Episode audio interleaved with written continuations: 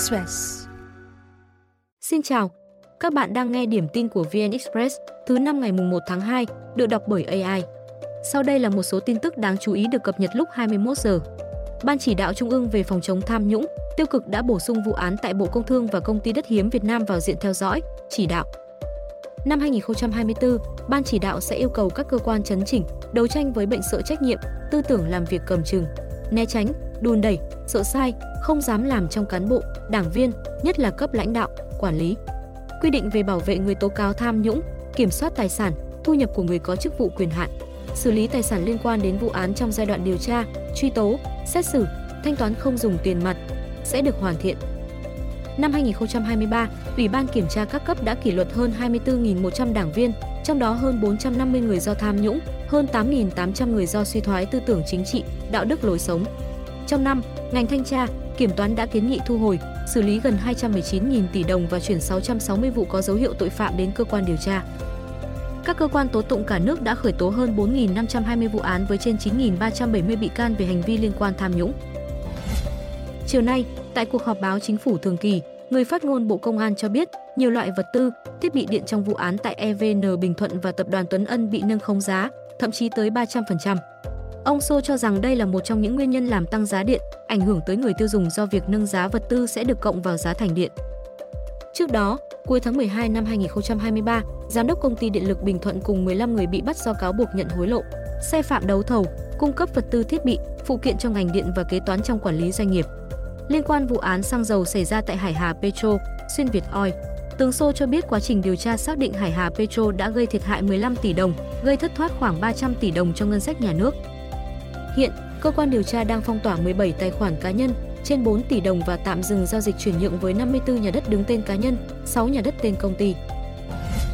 Thành phố Hồ Chí Minh đặt mục tiêu tăng trưởng kinh tế quý 1 năm nay không thấp hơn 6,5%, mức cao nhất kể từ 2020 đến nay.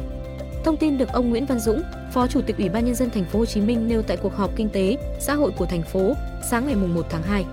Theo ông Dũng, mục tiêu này nhằm tạo tiền đề tăng trưởng cả năm có thể đạt 7,5 đến 8%. Quý 1 năm 2023, GRDP thành phố Hồ Chí Minh chỉ tăng trưởng 0,7%.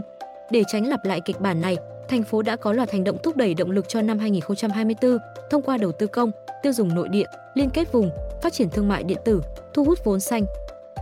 Theo dự báo, nếu điều kiện môi trường trong nước và quốc tế cải thiện, các yếu tố rủi ro được kiểm soát tốt, kết hợp với niềm tin của người dân và doanh nghiệp nâng cao, GRDP quý này có thể tăng 6,56%. Tuy nhiên, vẫn còn hai khả năng khác với kịch bản cơ sở dự báo tăng trưởng 6,05% nếu nền kinh tế tiếp tục đà phục hồi từ cuối 2023. Trong khi, kịch bản bất lợi xảy ra nếu các nền kinh tế thế giới phục hồi chậm, xung đột chính trị leo thang, thiên tai, dịch bệnh phức tạp gây tác động đến xuất khẩu và đầu tư. Mới đây, Nga lần đầu công bố video máy bay không người lái UAV trinh sát, trong đó pháo tự hành PZH-2000 của Ukraine bị phát hiện khi đang cơ động. Hình ảnh từ cảm biến ảnh nhiệt cho thấy nguồn nhiệt lớn ở phía trái mũi xe, nhiều khả năng là cửa xả khí thải động cơ. Đặc điểm chỉ có trên dòng này và không trùng khớp với những pháo tự hành khác trong biên chế Ukraine. Chưa rõ số phận của hệ thống này trong video. Loại pháo này được bọc giáp mỏng, có khả năng chống đạn súng máy 14,5mm bắn thẳng vào vỏ cao su dạng gai nhằm đối phó đầu nổ xuyên giáp cỡ nhỏ phóng từ đạn chùm.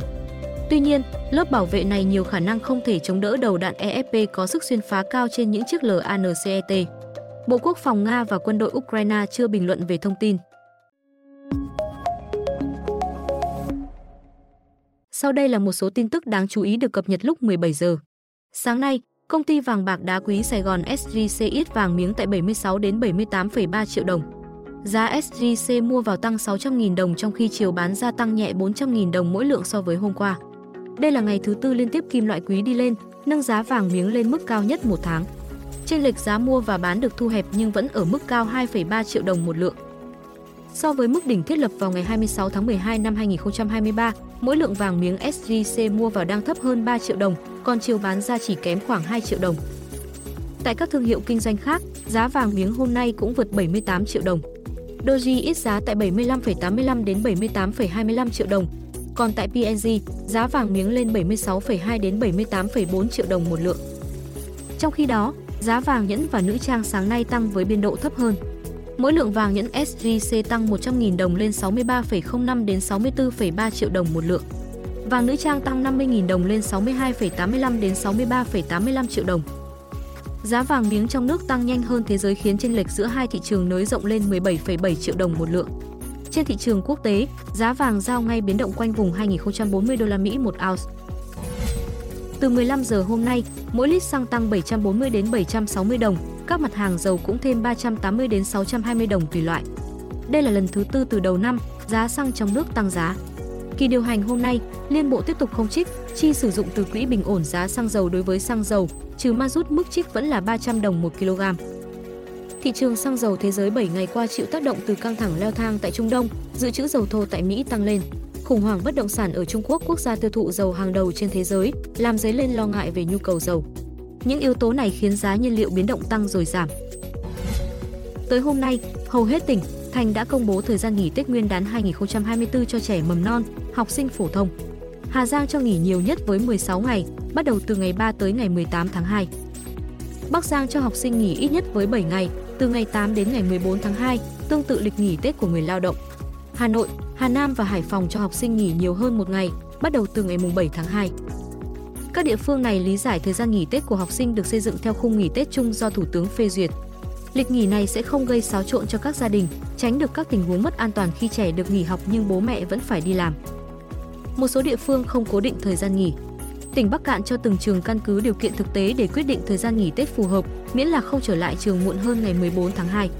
Lai Châu cũng cho các trường linh hoạt, yêu cầu kỳ nghỉ không quá dài, ảnh hưởng tới việc dạy và học, nền nếp của trường. Với các tỉnh thành còn lại, phần lớn học sinh được nghỉ khoảng 2 tuần. Thời gian đi học trở lại muộn nhất vào ngày 19 tháng 2. Thành phố Hồ Chí Minh sẽ tăng 3 điểm bắn pháo hoa giao thừa Tết Nguyên đán ở quận 7, Bình Tân và huyện Củ Chi, phục vụ người dân ngoại thành, vùng ven. Thời gian bắn pháo hoa kéo dài 15 phút, kinh phí từ nguồn xã hội hóa. 3 điểm bắn mới gồm quảng trường trung tâm hành chính quận 7, khu dân cư Bình Trị Đông B, quận Bình Tân, nhà văn hóa huyện Củ Chi. Việc bổ sung này nâng tổng số địa điểm bắn pháo hoa đêm giao thừa ở thành phố lên 11. Ngoài bắn pháo hoa, thành phố còn tổ chức hội hoa xuân và chợ hoa Tết, ngày hội bánh Tết, lễ dân cúng bánh Tết quốc tổ Hùng Vương và Đức lễ Thành Hầu Nguyễn Hữu Cảnh, lễ hội đường sách, đường hoa Nguyễn Huệ. Từ tháng 2, một số chính sách nổi bật sẽ bắt đầu có hiệu lực. Từ ngày 15 tháng 2, ô tô được thay đổi đèn, lưới tản nhiệt. Theo thông tư mới của Bộ Giao thông Vận tải có hiệu lực quy định 9 trường hợp thay đổi chi tiết trên xe cơ giới. Trong đó, chủ xe được phép thay thế cụm đèn chiếu sáng phía trước bằng cụm đèn đã được chứng nhận hoặc công bố hợp quy mà không cần phải gia công thay đổi kết cấu của xe để đảm bảo việc lắp đặt. Thứ hai, trường học được tự chọn sách giáo khoa thay vì Ủy ban nhân dân cấp tỉnh như hiện hành. Toàn bộ giáo viên của trường ở từng môn sẽ tham gia chọn sách môn học đó. Thứ ba, từ 15 trên 2, các trường sẽ bỏ xếp loại tốt nghiệp trung học cơ sở. Học sinh được cấp bằng tốt nghiệp trung học cơ sở khi hoàn thành chương trình học tập và rèn luyện lớp 9, không nghỉ học quá 45 buổi một năm. Bằng tốt nghiệp không còn ghi xếp loại giỏi, Á, trung bình như hiện nay.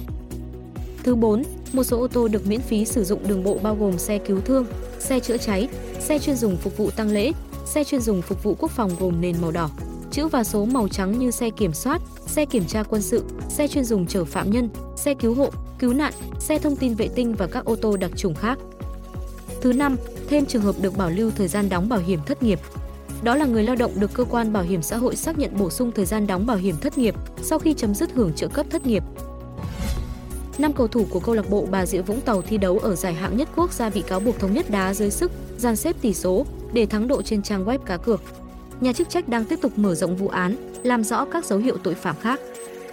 Theo kết quả điều tra ban đầu, trong trận đấu giữa câu lạc bộ Bà Rịa Vũng Tàu và câu lạc bộ SHB Đà Nẵng tại sân vận động Bà Rịa ngày 24 tháng 12 năm 2023, năm cầu thủ được xếp đá chính đã bàn bạc thống nhất thi đấu dưới sức. Trước đó, nhóm này đã đặt cược trên các website cá độ bóng đá, chọn đội đối thủ thắng. Kết quả trận đấu, câu lạc bộ SHB Đà Nẵng thắng câu lạc bộ Bà Rịa Vũng Tàu với tỷ số 3-1. Giải bóng đá hạng nhất quốc gia Việt Nam có 11 đội tham dự, là giải đấu bóng đá chuyên nghiệp cao thứ hai Việt Nam do công ty cổ phần bóng đá chuyên nghiệp Việt Nam VPF điều hành. Hiện, sau 7 trận, Bà Rịa Vũng Tàu đứng thứ tư với 12 điểm, kém đội đầu bảng Đà Nẵng 4 điểm. Giải hạng nhất đang tạm nghỉ và sẽ khởi tranh trở lại vào ngày 17 tháng 2 với trận Bà Rịa Vũng Tàu làm khách trước Bình Phước. Xanh SM, hãng taxi của ông Phạm Nhật Vượng góp hơn 20.000 tỷ đồng doanh thu trên báo cáo tài chính hợp nhất Vingroup đến từ giao dịch với VinFast. Công ty cho thuê ô tô, xe máy điện và cung cấp dịch vụ taxi điện được ông Phạm Nhật Vượng thành lập tháng 3 năm nay. Năm 2023, mảng sản xuất đóng góp hơn 28.000 tỷ đồng doanh thu cho Vingroup, hơn gấp đôi mức hơn 13.000 tỷ của năm trước. Với doanh số bán hàng và cung cấp dịch vụ hơn 20.000 tỷ đồng, Xanh SM đóng góp khoảng 70% trong con số này. Hãng taxi điện này đã nhận khoảng 7.100 ô tô điện từ VinFast tính tới cuối quý 2 năm 2023. Tuy nhiên, mảng sản xuất của Vingroup vẫn đang chịu lỗ. Mảng kinh doanh này lỗ trước thuế hơn 33.000 tỷ đồng trong năm 2023. Khi hợp nhất vào kết quả kinh doanh của tập đoàn, khoản lỗ được bù đắp bởi phần lợi nhuận từ hoạt động kinh doanh chuyển nhượng và cho thuê bất động sản. Tên lửa Houthi vừa suýt xuyên thủng lá chắn tàu chiến Mỹ. Lực lượng Houthi tại Yemen ngày 31 tháng 1 tuyên bố đã phóng hàng loạt tên lửa hành trình vào tàu khu trục USS Gravely của Mỹ ở Biển Đỏ, nhằm thể hiện ủng hộ với Palestine và bảo vệ đất nước và người dân Yemen. Bộ Tư lệnh Trung tâm Mỹ cho biết đã đánh chặn một tên lửa diệt hạm của Houthi, không ghi nhận thương vong hay thiệt hại. Hãng tin CNN cùng ngày dẫn lời bốn quan chức Mỹ giấu tên tiết lộ một quả tên lửa của Houthi đã lọt qua hai lớp phòng thủ vòng ngoài và áp sát được tàu USS Gravely trong phạm vi hơn 1,5 km, khiến con tàu phải kích hoạt tổ hợp vũ khí phòng thủ tầm cực gần để bắn hạ. Đây là lần đầu tiên tàu chiến Mỹ ở Biển Đỏ phải kích hoạt lá chắn cuối cùng trong hệ thống phòng thủ của USS Gravely. Chuyên gia cho rằng, nguyên nhân khiến chiến hạm Mỹ rơi vào tình thế này có thể là do nó đã cạn tên lửa đánh chặn sau khi đã sử dụng lượng lớn để đối phó các đòn tập kích liên tục gần đây. Những thông tin vừa rồi cũng đã khép lại điểm tin hôm nay. Hẹn gặp lại quý vị vào ngày mai.